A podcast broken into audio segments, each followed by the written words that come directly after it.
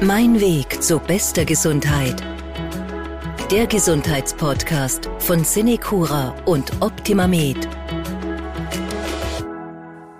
Das Berufsbild der Altenpflege hat sich in den letzten Jahrzehnten verändert und zum Glück möchte ich an dieser Stelle gleich sagen. Denn heutzutage gibt es im besten Fall in der Pflege nicht nur klassisch Dienst nach Vorschrift und Zahlen und Nummern, sondern ein wirklich sensibles und durchdachtes Eingehen auf jeden einzelnen Bewohner und jede Bewohnerin einer Seniorenresidenz. Die Ganzheitlichkeit in der Pflege. Damit das für Sie, liebe Zuhörerinnen und Zuhörer, nicht nur ein abstrakter Begriff bleibt, sind wir heute für Sie da mit unserer aktuellen Folge von Mein Weg zu bester Gesundheit. Ich bin Martin Hammerl. Meine Gäste zu diesem Thema heute sind Renate Müllner. Sie ist Pflegedienstleiterin im Senecura Sozialzentrum Krems. Schönen guten Tag. Dankeschön. Schönen guten Tag. Und Peter Keiblinger, er war schon mal bei uns zu Gast. Er ist Pflegedienstleiter in der Senecura Residenz Oberdöbling. Schönen guten Tag auch an Sie. Ja, schönen guten Tag. Vielen Danke, Dank dass ihr nur mehr da seid. Ja, vielen Dank fürs Kommen, wollte ich gerade sagen. Ja. Wir sprechen heute über Ganzheitlichkeit in der Pflege. Das ist ja auf den ersten Blick ein eher abstrakter Begriff, der jetzt nicht sofort ähm, jedem was sagt. Was steckt denn für Sie in diesem Konzept drinnen? Was sind da die Eckpunkte vielleicht? Was steckt in dem Konzept drin? Ich glaube, Ganzheitlichkeit muss man so verstehen, dass man den Menschen als Ganzes betrachtet. Ja? Also der Mensch ist immer mehr als die Summe seiner Teile. Die Summe, die Teile sind äh, der Körper, der Geist, die Seele und das soziale Umfeld. Das ist das Konzept, das dahinter steckt. Und wir sind die Summe dieser Teile. Jeder entwickelt sich im, äh, im Laufe seines Lebens zu einem autarken, selbstständigen Menschen, der auf Basis dieser Erfahrungen, der auf all diesen Bereichen der Ganzheitlichkeit macht, sich entwickelt und dadurch äh, auf, auf Basis dieser Voraussetzungen auch handelt und reagiert und einen, einen entsprechenden Charakter bildet. Das ist das Konzept, das was dahinter steht. Da haben wir auch schon in Ansätzen darüber in der Alzheimer-Folge gesprochen, glaube ich, oder? Da haben Sie schon so, so, erwähnt, dass es in diese Richtung auch geht, bei Ihnen, äh, bei den äh, Leuten, die Sie betreuen. Werfen wir mal einen Blick zurück wirklich auf die Anfänge. Wenn Sie jetzt auf Ihre Berufserfahrung zurückblicken, seit wann ist denn dieses Prinzip, diese Ganzheitlichkeit wichtig? Weil das war ja wahrscheinlich nicht immer so, oder? Dass das so äh, gelebt wird. Oder sagen Sie, das ist eh schon immer Standard gewesen bei uns? Ja, ich denke nicht, sondern in den 80er Jahren hat sich das dann entwickelt, dass das äh, ganzheitliche Prinzip immer mehr äh, zum Normalitätsprinzip geworden ist. Das war äh, zu Beginn der Pflege, war die Versorgung im Vordergrund. Und äh, das Unterscheiden zwischen, vielleicht zwischen Gesundheit und Krankheit, vorwiegend die Krankheit im Vordergrund, aber dass der Mensch aus mehr besteht als aus Gesundheit und Krankheit, das hat sich dann erst in den 80er, 90er Jahren entwickelt. Ich habe zum Einstieg in die Folge gesagt, zum Glück. Ich glaube, da teilen Sie diese Ansicht, oder? Dass das schon was Gutes ist, dass das jetzt so zum ist. Zum Glück, ja, gerade in unserem Bereich, wo wir es mit Menschen zu tun haben, die ja grundsätzlich eine Pflege bedürfen, aber nicht als krank gelten sollten, ist es schon ganz wichtig, dass das Individuum im Vordergrund steht. Ja. Schon wenn ich das Thema Gesundheit und Kranke, Krankheit betrachte, muss ich schon lernen zu unterscheiden, was, bei, wie wirkt sich das bei Menschen aus. Weil grundsätzlich, wenn wir über dieses Thema sprechen, sprechen wir über einen Ist-Zustand. Man ist gesund, man ist krank und das Prinzip dahinter ist, dass jeder Mensch, sei auch noch so krank, auch noch gesunde Anteile in sich hat und jeder Mensch, sei auch noch so gesund, auch kranke Anteile in sich hat. Ne? Das heißt, bei den einen mehr oder weniger ausgeprägt. So, und jetzt schließen wir gleich mal den Kreis zur Ganzheitlichkeit, weil wir arbeiten ja im, auch nach dem Prinzip der Ganzheitlichkeit sehr ressourcenorientiert, damit wir die Fähigkeiten, die die Menschen haben, noch fördern. Und das kommt genau aus diesem Gesundheits- und Krankheitsprinzip heraus. Es kommt immer darauf an, wie ich einen Menschen betrachte. Sehe ich nur den kranken Menschen, dann sehe ich keine gesunden Anteile. Sehe ich ihn aber ganzheitlich, dann sehe ich auch gesunde Anteile. Es kann zum Beispiel jemand im Bett liegen und sich überhaupt nicht mehr bewegen können, aber er kann nur sprechen und klar denken. Das ist, glaube ich, die große Herausforderung, die wir haben, hinzuschauen, was kann er noch, was sind die Ressourcen, mhm. wo kann äh, der Mensch seine äh, persönlichen Bedürfnisse noch selbst gestalten. Jetzt ist ja das Wort ganzheitlich, das hat ja sofort so was Esoterisches irgendwo an sich eigentlich, aber davon sind wir ja weit entfernt. Das ist schon in der Wissenschaft wirklich begründet, was Sie da, was Sie da praktizieren jeden Tag eigentlich. Also von esoterisch sind wir da ganz weit weg. Ja. Also wir, also Jeder soll sein Leben leben, wie er möchte. Aber wir in der Pflege versuchen zumindest immer mehr, uns nach wissenschaftlichen äh, Kriterien zu orientieren, also evidenzbasierte Pflege auch anzubieten. Und evidenzbasierte Pflege ist ganzheitliche Pflege. Ja. Es gibt also hervorragende Forschungsergebnisse und wie wir das letzte Mal schon über Demenzerkrankungen gesprochen haben, gerade in diesem Bereich. Ja. Wir wissen zum Beispiel, dass, äh, dass nicht medikamentöse Interventionen äh, mindestens genauso gut wirksam sind wie, wenn nicht besser als wie medikamentöse Interventionen. Und wenn man das so schon betrachtet, sind wir schon wieder in der Ganzheitlichkeit. Und das ist evidenzbasiert. Ja. Sie sagen, da gibt es Forschungen. Ich nehme mal an, da kommt auch laufend was dazu eigentlich, oder? Ich, ich schätze mal, dass das ein, ein, ein, stetiges Lernen auch irgendwo ist, wenn, man, wenn wieder neue, neue Forschungsergebnisse dazukommen. Das ist ein stetiges Lernen, aber man muss auch immer denken, dass die Pflege ja äh, den Blick für alles offen halten soll und äh, aber auch nicht alles abdecken kann. Das ist schon eine individuelle Entwicklung auch immer, aber das ganzheitliche Prinzip, das ist ja auch in unserer Philosophie begründet, zum Beispiel am Näher am Menschen äh. Dort liegt ja das zugrunde, wie wir das dann auch direkt umsetzen. Sprechen wir kurz über dieses Näher am Menschen, über dieses Prinzip. Was verstehen Sie da beide darunter in Ihrer täglichen Arbeit, wenn Sie sagen näher am Menschen oder vielleicht auch, wenn es so leichter zu erklären ist, was wäre denn Pflege, die nicht näher am Menschen ist? Ja, näher am Menschen ist alles das, wo der Bewohner im Mittelpunkt steht. Und das ist eine Haltung, die die Pflege auch hat. Ja. Das hat nichts mit äh, Themen zu tun, was wir für Veranstaltungen oder Handlungen setzen, sondern das ist eine Grundhaltung, die wir leben und an unsere Bewohner bringen. Das muss jeder einzelne Mitarbeiter auch haben. Also diese Grundhaltung, wenn ich gleich da weiterführen darf. Aber ich finde Ihre Fragestellung ja ganz interessant, was ist eine Pflege ohne Nähe am Menschen? Ne? Also ähm, das, das wird nicht funktionieren. Nein, es, das ist die Frage, wo, mit, mit was bin ich nahe am Menschen? Ja. Ne? Weil ich habe ja in meiner langjährigen Tätigkeit und als Gutachter schon Pflegesituationen beobachtet. Äh, da waren die Mitarbeiter oder der Mitarbeiter oder die Mitarbeiterin zwar körperlich nahe am Menschen, aber von, sein, von seiner Seele her überhaupt nicht. Mhm. Also auch das ist eine interessante äh, äh, Fragestellung und Entwicklung vor allen Dingen. Wie bringen wir unsere Mitarbeiter hier dieses Leitbild oder diesen Leitsatz auch ganzheitlich umzusetzen? Ne? Und nicht nur körperlich etwas zu tun, weil das ist so das Grundprinzip der Pflege. Ne? Wir machen Körperpflege, wir mobilisieren, wir versorgen die Menschen in ihrer Inkontinenz und so weiter. So Dienst nach Vorschrift, genau, würde man genau, wahrscheinlich Dienst sagen. Dienst nach Vorschrift, ja. ja. Genau. Aber da ist Vorschrift nicht Vorschrift, mhm. sondern wir brauchen wirklich eine, eine, einen, eine Haltung, die uns auch näher zu diesen Menschen heranführt.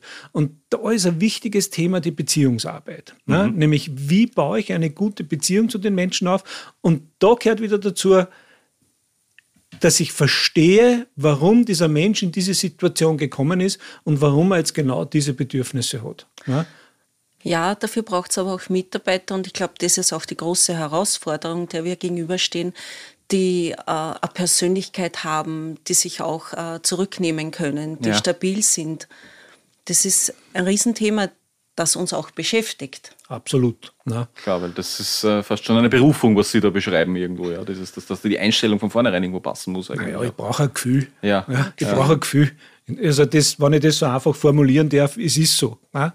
Ich meine, man kann, ich kann halt natürlich eine Körperpflege durchführen, ja, rein, äh, sage jetzt einmal mechanisch mhm. gesehen. Mhm. Ja. Das, das, steht in jedem Lehrbuch, ob das die Juchle ist oder ob das Pflege heute ist, äh, ganz egal, da steht ganz genau drinnen, wie das geht. Ne? So vom Ablauf her und vom, vom Prozess. Was wir eher selten finden, sind diese Zugänge, die es braucht, damit die Menschen das auch annehmen können, was wir tun. Es ist ja gar nicht so leicht für jemanden, der da in eine Pflegeabhängigkeit kommt und jetzt muss er sich Dinge, die eigentlich ganz, ganz selbstverständlich sind im Leben, die muss jemand anderer für ihn erledigen ja. ja oder für sie erledigen. Ja, also das, und das macht es oft schwer. Und das ist etwas, wo wir auch in der Verantwortung sind, in der Pflege zu sagen, also hinzugehen und diese Menschen auch entlasten in dieser Situation. Sie haben da einen sehr schönen Satz zu mir gesagt im Vorgespräch, Herr Keiblinger, den möchte ich schon jetzt hier teilen. Es geht darum, die Lebensqualität zu erhöhen, nicht nur die Pflegequalität unter Anführungszeichen. Haben Sie, haben, haben Sie sich das selbst ausgedacht? Ich finde ja. den Satz wirklich schön. ja, ich glaube, das ist auf meinem Mist gewachsen. Die Renate nickt schon. aber, aber, da muss man auch dazu sagen, dass wir ja nicht immer wissen, was Lebensqualität für einen Einzelnen bedeutet. Mhm. Ja. Also das darf man auch nicht wieder pauschalieren. Ja. Lebensqualität ist ja ganz was Individuelles. Ja. Wenn sich jemand zurückziehen möchte und sich damit wohlfühlt, ist es auch Lebensqualität. Und ich glaube, das ist dann wieder die nächste Herausforderung an uns äh, Pflegenden, dass wir da auch keine Schablonen drüber legen können und sagen, das ist jetzt allgemeingültige Lebensqualität wirklich jeder einzeln dann. Ja. Da, ich muss noch ja. was dazu sagen, weil das finde ich ein ganz wichtiges Thema mit der Lebensqualität und über das haben wir ja schon sehr oft diskutiert. Ähm, die Pflege oder wir in der Pflege müssen eigentlich lernen, um die Lebensqualität, die der Einzelne braucht, äh, auch verwirklichen zu können, ein Stück zurückzugehen. Das heißt, damit meine ich, dass die, die Pflegequalität, und ich habe letztens sogar bei einem Vortrag gesagt, ich kann es schon gar nicht mehr hören. Ja, Pflegequalität, ganz wichtig, überhaupt kein Thema. Sonst würden jetzt meine Vorgesetzten da vielleicht hinweisen, das brauchen wir schon. Ja, ja natürlich brauchen wir das, überhaupt keine Frage. Aber das muss so passieren, dass es nicht in den Vordergrund tritt, mhm. sondern im Vordergrund ist noch immer die Lebensqualität der einzelnen Person. Und die Pflege und mit der Pflegequalität, die wir anbieten, ist ein Support um diese Lebensqualität zu erreichen oder halten zu können oder ein Stück noch zu erleben. Oft ist es nicht mehr. Ne? Ich sehe auch unseren Auftrag jetzt einmal primär Sicherstellung der Umgebung, Sicherstellung, dass wir eine Versorgung anbieten. Und dann ist es auch das i-Tüpfelchen drauf, dass wir diese Lebensqualität, dass wir das Individuum sehen und dass wir diese ganzheitliche Pflege sehen. Ja. Damit es nicht nur Dienst nur Vorschrift ja. ist. Genau. Ja, genau. genau. Ich habe da auch ein, ein, ein, praktisches Beispiel gefunden, wirklich ein einfaches in der Recherche zu, zu dieser Folge, nämlich ein, ein Bewohner einer Seniorenresidenz hat Bauchweh. Ganz einfaches Bauchweh, ja, in der Pflege, die jetzt nicht nahe am Menschen ist, ja, wie wir so sagen vielleicht, würden jetzt die Pflegerinnen und Pfleger versuchen, okay, wie kriegen wir das Bauchweh jetzt weg, so schnell wie möglich, dass da wieder Ruhe ist, mehr oder weniger. Wie würden Sie jetzt an das Ganze rangehen? Wenn Sie merken, okay, einer unserer Bewohner, einer unserer Bewohnerinnen hat jetzt Bauchweh, was machen Sie da als erstes? Das sind schon zwei Seelen in uns. Ja? Also zuerst müssen wir schon ganz klar abklären, ob das Bauchweh wirklich eine organische Ursache hat. Also mhm. das ist primär unser Auftrag einmal. Wenn wir aber dann wirklich sicher sind, dass es jetzt keine akute Erkrankung dahinter steckt, dann muss man schauen, was kann es wirklich bedeuten.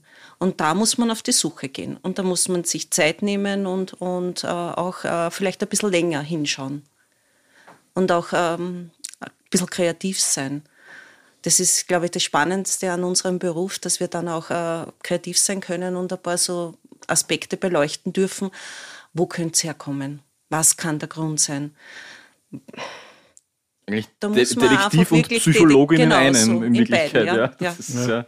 Aber ganz klar schon, die Ursache muss schon abgeklärt sein. Ja. ja. Sie haben vorher schon ähm, kurz davon gesprochen, was man da mitbringen muss für diesen Beruf, damit man das auch so umsetzen kann, wirklich. Was glauben Sie, muss da in der Ausbildung passieren, in der Pflegeausbildung? Was muss da gelehrt werden? Welche Kernkompetenzen? Oder ist das doch was, was von vornherein einfach schon passen muss, was man nicht lernen kann? Äh, da, mu da, muss man jetzt aufpassen, dass wir uns nicht zu weit hinauslehnen. muss ich ganz ehrlich sagen bei der Frage, weil äh, einer meiner besten Freunde ist auch Direktor einer Krankenpflegeschule und mit dem diskutiere ich das auch immer. Liebe Grüße an den, falls er uns zuhört. Ja. und äh, ja, Christian. ähm, und Grundsätzlich hatte die Schule, den, also eine, eine Krankenpflegeschule oder die, die Ausbildungsstätten den Auftrag, hier mal theoretisch auszubilden. Die praktische Ausbildung findet im Krankenhaus, im Pflegeheim und so weiter statt. Ja, das ist auch ein Auftrag an die Krankenhäuser und an die Pflegeheime. Ähm, aber ich glaube, was es wirklich braucht, ist, ist, genau das, was wir zuerst schon angesprochen haben, in, in dem Beispiel, dass man nicht nur so im Lehrbuch lernt, wie man bestimmte Tätigkeiten durchführt, die ganz wichtig sind. Das ist überhaupt keine Frage. Ich kann mich nur erinnern, wie wir äh, die, die ganzen Fachvorträge in der Krankenpflegeschule hatten und dann die einzelnen Tätigkeiten, wie zum Beispiel bei einer äh, Unterstützung bei einer Leberpunktion und wie man dann das versorgt und so weiter. Das ist natürlich für einen Patienten im Krankenhaus elementar. Mhm. Im Pflegeheim braucht man dann doch vielleicht ein bisschen etwas anderes. Ne? Das heißt, man muss das schon lernen zu unterscheiden äh, Im Pflegeheim brauchen wir wahrscheinlich mehr äh, Psychologie und Soziologie in der Ausbildung. Das ist meine persönliche Meinung, wie immer sage ich dir ganz ehrlich dazu, ja, meine persönliche Meinung, nämlich es geht sehr viel darum zu verstehen, wie Menschen so geworden sind, wie sie jetzt sind. Mhm. Und da brauche ich die Psychologie dazu, damit ich weiß, wie sich Menschen in ihrer Existenz entwickeln. Was gibt es da für Theorien dazu? Also sie, die einfachsten, die wir eh alle lernen, sind Karl Rogers und Maslow und so weiter. Äh, und das Zweite ist, ich brauche Soziologie dazu, um, um auch zu verstehen, wie soziologische Einflüsse ja, uns zu dem machen, was wir sind. Also diese Umweltfaktoren, äh, da gibt es ja einen ganz einen, einen, wesentlichen Satz von, von Carl Rogers, der in unserem Pflegemodell auch äh, ähm, vorkommt und der lautet, Mensch und Umgebung sind sich wechselseitig beeinflussende Systeme. Ne? Das heißt, einerseits beeinflussen mich die Systeme zu dem, was ich werde und auf der anderen Seite, wenn ich heute in einem Pflegeheim bin, ist das eine Umgebung für mich, die mich unmittelbar beeinflusst und, mein, und auch uns als Pflegepersonen beeinflussen diese Menschen, die wir versorgen. Mhm. Das heißt, es ist ein Wechselspiel. Und das muss ich lernen zu verstehen, mit diesem Wechselspiel umzugehen. Das ist, glaube ich, ganz, ganz wichtig für die Zukunft auch der, sage jetzt einmal, Versorgung älterer Menschen in Österreich. Ich denke schon ein bisschen an mich. Ja, schon, schon, ja klar, es, es, es, kann, schon, ja, es kann uns alle betreffen. Ja, irgendwo, ich bin 60, richtig, also ja. Das, das darf man schon berühren da. Ne? Also, liebe junge Kolleginnen. Schau die Botschaft da von Herrn Keiblinger, genau für die Zukunft. Was ich sehr spannend finde in Ihrer Arbeit, Sie haben das Ziel, wirklich für jeden Bewohnerin, jede Bewohner einen individuellen Pflegeplan zu erstellen. Wie funktioniert denn das ungefähr? Setzen Sie sich dahinter mal, wenn, wenn Sie neue Bewohnerinnen und Bewohner kriegen und, und, und reden dann mal oder forschen Sie da wirklich nach? Wie schaut das aus?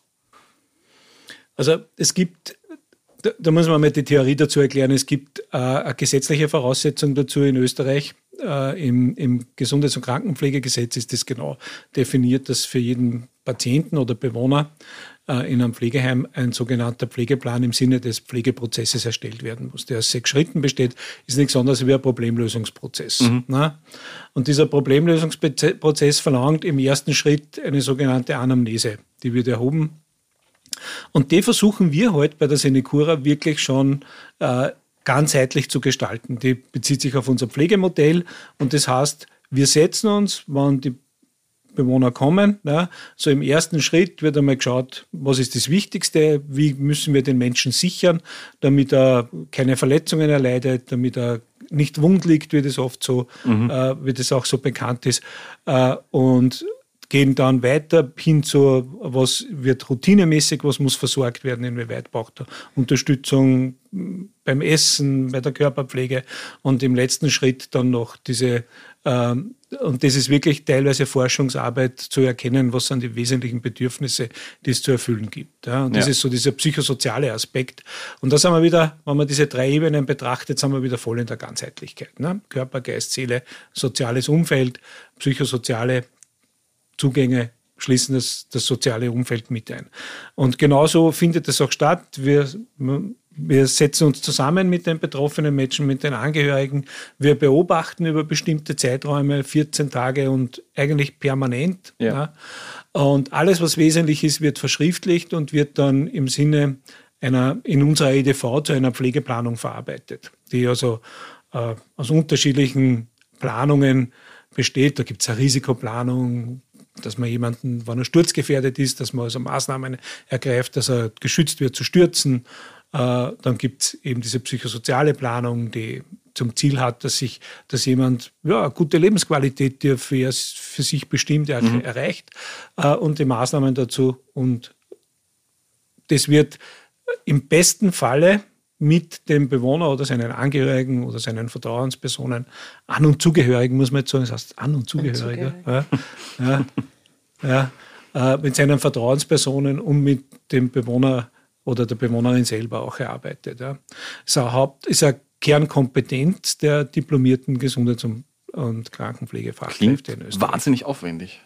Also ist jetzt mein erster Eindruck. Und, Sie, und Frau Müllner nickt schon, ja. Also das ist schon Arbeit, die da rein investiert werden muss. Das ist sehr aufwendig. Das ja. ist ein Prozess, der sehr intensiv äh, gelebt werden muss, damit dann das auch herauskommt, was wir ja. uns unter Ganzheitlichkeit vorstellen und das unsere Mitarbeiter auch immer wieder sehr herausfordert. Ja. Mhm. auch eben im Sinne dessen, dass man sagt, dass man das wirklich Wesentliche auch erkennt. Es ist auch, äh, da muss man ja ziemlich viel ähm, nachfragen, erarbeiten.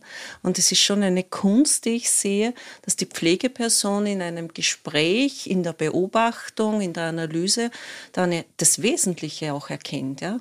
was wirklich, wo der Bewohner dann tatsächlich profitiert davon. Genau. Und jetzt, jetzt, hat, jetzt hat die Renate was gesagt, wo ich mich ja fast niederknie, nämlich sie hat das Wort Kunst und Pflege in einem Satz erwähnt, ne? äh, wo ich glaube, und das, das meine ich ja wirklich so, dass das etwas ganz Wichtiges zu erkennen äh, ist, dass das auch etwas Kunstvolles ist. Ne? Kreativ zu sein, hinzuschauen, wahrzunehmen, aufmerksam zu sein und das Ganze auch zu interpretieren. Und es ist natürlich auch eine, eine Try-and-Error-Geschichte. Ne? Das bleibt, wir wissen nicht alles, aber es ist sehr oft so wie im, im Erste-Hilfe-Prinzip, nichts zu tun ist das Schlechteste. Ja. ja. ja? Auf alle Fälle. Sie, Sie haben ja auch schon erwähnt, die, die, die Zu- und Angehörigen, wie es korrekt mhm. heißt, die, die werden ja da auch, also die müssen ja fast eingebunden werden in das Ganze, oder? Weil ohne wird es wahrscheinlich schwierig gehen. Unser Pflegemodell nach Grobwinkel sagt er, das Individuum alleine existiert ja nicht ja. in dem Sinn, sondern es gibt immer einen Partner dazu, den Zu- und Angehörigen, zumindest einen davon. In den meisten Fällen sind es aber mehr. Und äh, wir haben so dieses ganz einfache Denken, indem wir sagen, ein Bewohner kommt zu uns ins Haus und wir nehmen zumindest eine Vertrauensperson, einen Zu- und Angehörigen indirekt mit auf. Mhm. Der fährt alles, der, der wird mit einbezogen, der darf alles mitentscheiden. Menschen funktionieren so, dass sie einfach einen Partner haben im Leben, egal wer das dann ist, und mit dem wollen sie sich auf vertrauensvolle Basis auch für die eigene Entwicklung ähm, absprechen. Und das muss auch fürs Pflegepersonal ganz klar sein. Es gibt nicht diesen einen Bewohner, sondern es gibt immer Familie dazu. Da ist immer, immer Gepäck mit dabei ja. sozusagen, ja. Genau. Gehen wir wirklich kurz nochmal in die Praxis wenn wir jetzt äh, die ganzen Konzepte hören und die ganzen Abläufe, wie es am besten funktioniert, wie schaut denn so ein typischer Tag vielleicht aus bei Ihnen in, in, einer, in einer Seniorenresidenz? Wie, wie, wie fängt das von, von früh bis spät an, wenn wir über ganzheitliche Pflege reden? Das ist sicherlich wieder ganz, ganz unterschiedlich zu sehen. Also erstens einmal von Einrichtung zu Einrichtung und dann auch noch in das muss man auch ehrlicherweise dazu sagen, wie weit die Einrichtungen in ihren Entwicklungen sind und wie individualisiert sie dann Pflege für den Einzelnen in ihren Einrichtungen anbieten können.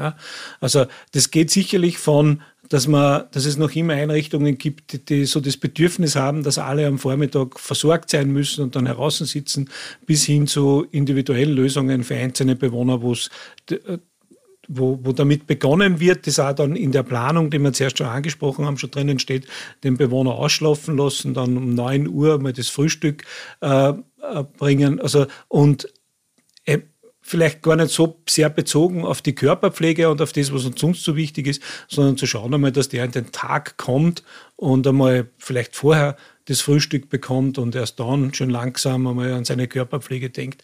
Und äh, bis hin, dass man Vormittag schon Beschäftigungen in spezieller Natur anbietet, wie was es ist, so Spiele anbietet, Spaziergänge etc.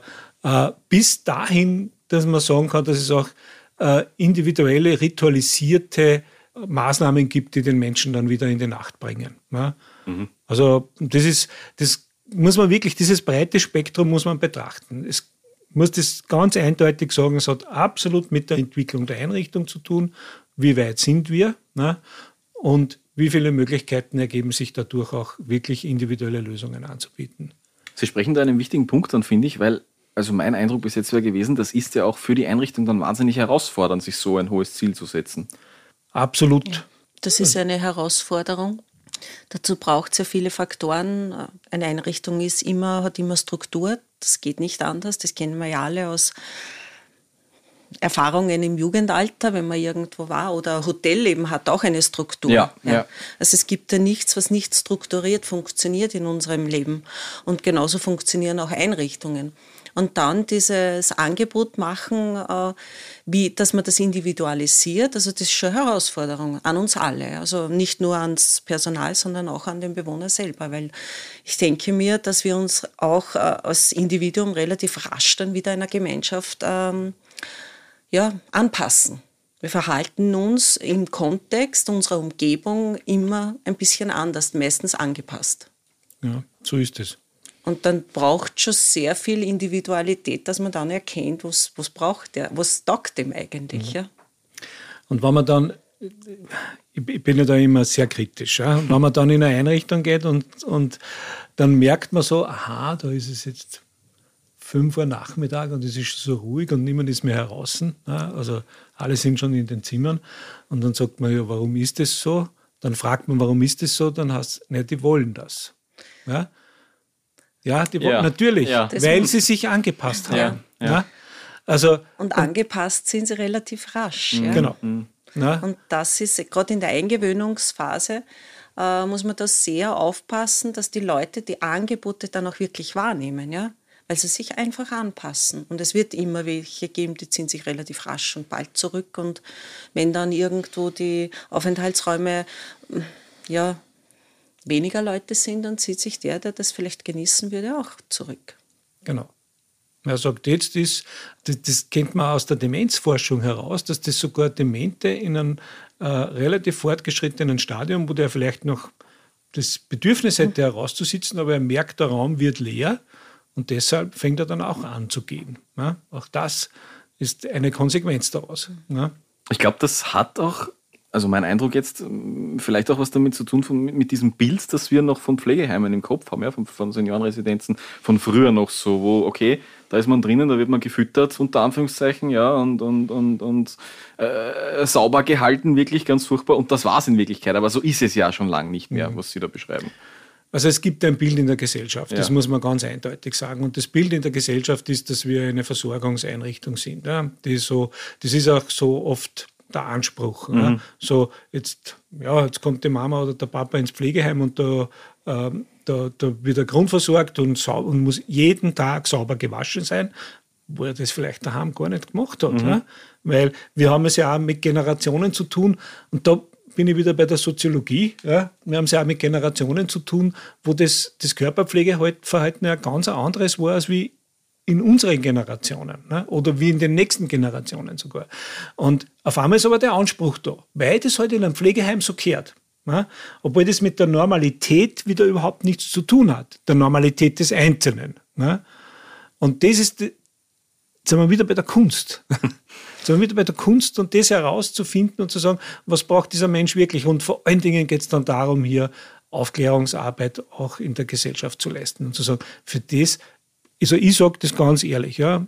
Wenn zu mir wer kommt und sagt, ich will gern, dass mein Papa jeden Tag äh, von Kopf bis Fuß gewaschen wird und ausgesetzt wird und, äh, äh, und dann muss er so und so viel essen und das muss er tun und das muss er tun, dann müssen wir darüber reden, ob man das überhaupt kennen. Ja? Mhm.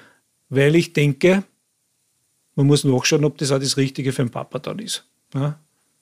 Das muss man sich anschauen. Das wäre eh noch meine Frage jetzt zum Abschluss gewesen. Sie sagen schon, da muss in der Gesellschaft noch ein bisschen was passieren, damit da mehr Aufklärung passiert. Ja? Das heißt, dass das Bild äh, in die Köpfe der Leute kommt von der ganzheitlichen Pflege. Verstehe ich das richtig? Das Bild der ganzheitlichen Pflege vielleicht gar nicht so, als das Bild die Pflege an sich ein bisschen ähm, klarer darzustellen. Pflege kann nicht alles leisten. Mhm. Was wir auf gar keinen Fall können, wir können niemanden glücklich machen. Und ich glaube, manchmal ist der Anspruch der Gesellschaft so, wenn wir jemanden im Pflegeheim betreuen lassen als, als Familie, dann, dann muss alles passen. Ja? Ich glaube, das können wir nicht leisten. Und wir können auch nicht alle Bedürfnisse abdecken. Ja. Ich habe es heute Vormittag schon mal gesagt und ich sage es nochmal, wir sind nicht die eierlegenden Wollmilchsäure der Sozialberufe. Das geht sich nicht aus. Na? Wir bemühen uns ja, ich glaube, das haben wir jetzt dargestellt. Na? Ich glaube ja, ja. Ja, das haben wir jetzt dargestellt, dass wir auch, und ich glaube, dass, dass das Wissen, das auch dahinter steht, das ist mir auch wichtig, dass das noch einmal äh, in den Vordergrund tritt, dass man wirklich ein umfassendes Wissen, ein breit gefächertes Wissen haben muss. Also nicht nur also auf der körperlichen Ebene, Anatomie, Physiologie etc., ja, sondern auch wirklich Psychologie, Soziologie, auch Wissen über psychiatrische Themen ne, spielen eine riesengroße Rolle. Ne. Also das sind so, denke ich mir, Pfleger ist nicht nur mit den Waschlappen in der Hand und jetzt wird wer gewaschen, sondern Pflege ist wirklich ein sehr, sehr wissensintensiver Beruf. Ich habe es zum Einstieg in die Folge gesagt. Zum Glück hat sich da was verändert in den letzten Jahrzehnten und ich möchte es jetzt zum Schluss der Folge nochmal sagen, weil ich glaube, das, was Sie da in, den, äh, in der letzten halben Stunde erzählt haben, das beweist schon, dass es gut ist, dass da was weitergegangen ist in der Pflege, dass die ganzheitliche Pflege da im Mittelpunkt steht. Vielen Dank an meine beiden Gäste, Renate Müllner und Peter Keiblinger, für diese äh, sehr interessanten Einblicke heute zum Thema ganzheitliche Pflege. Ja, und an unsere Zuhörerinnen und Zuhörer, bleiben Sie gesund. Mein Weg zu bester Gesundheit. Der Gesundheitspodcast von Cinecura und Optimamed.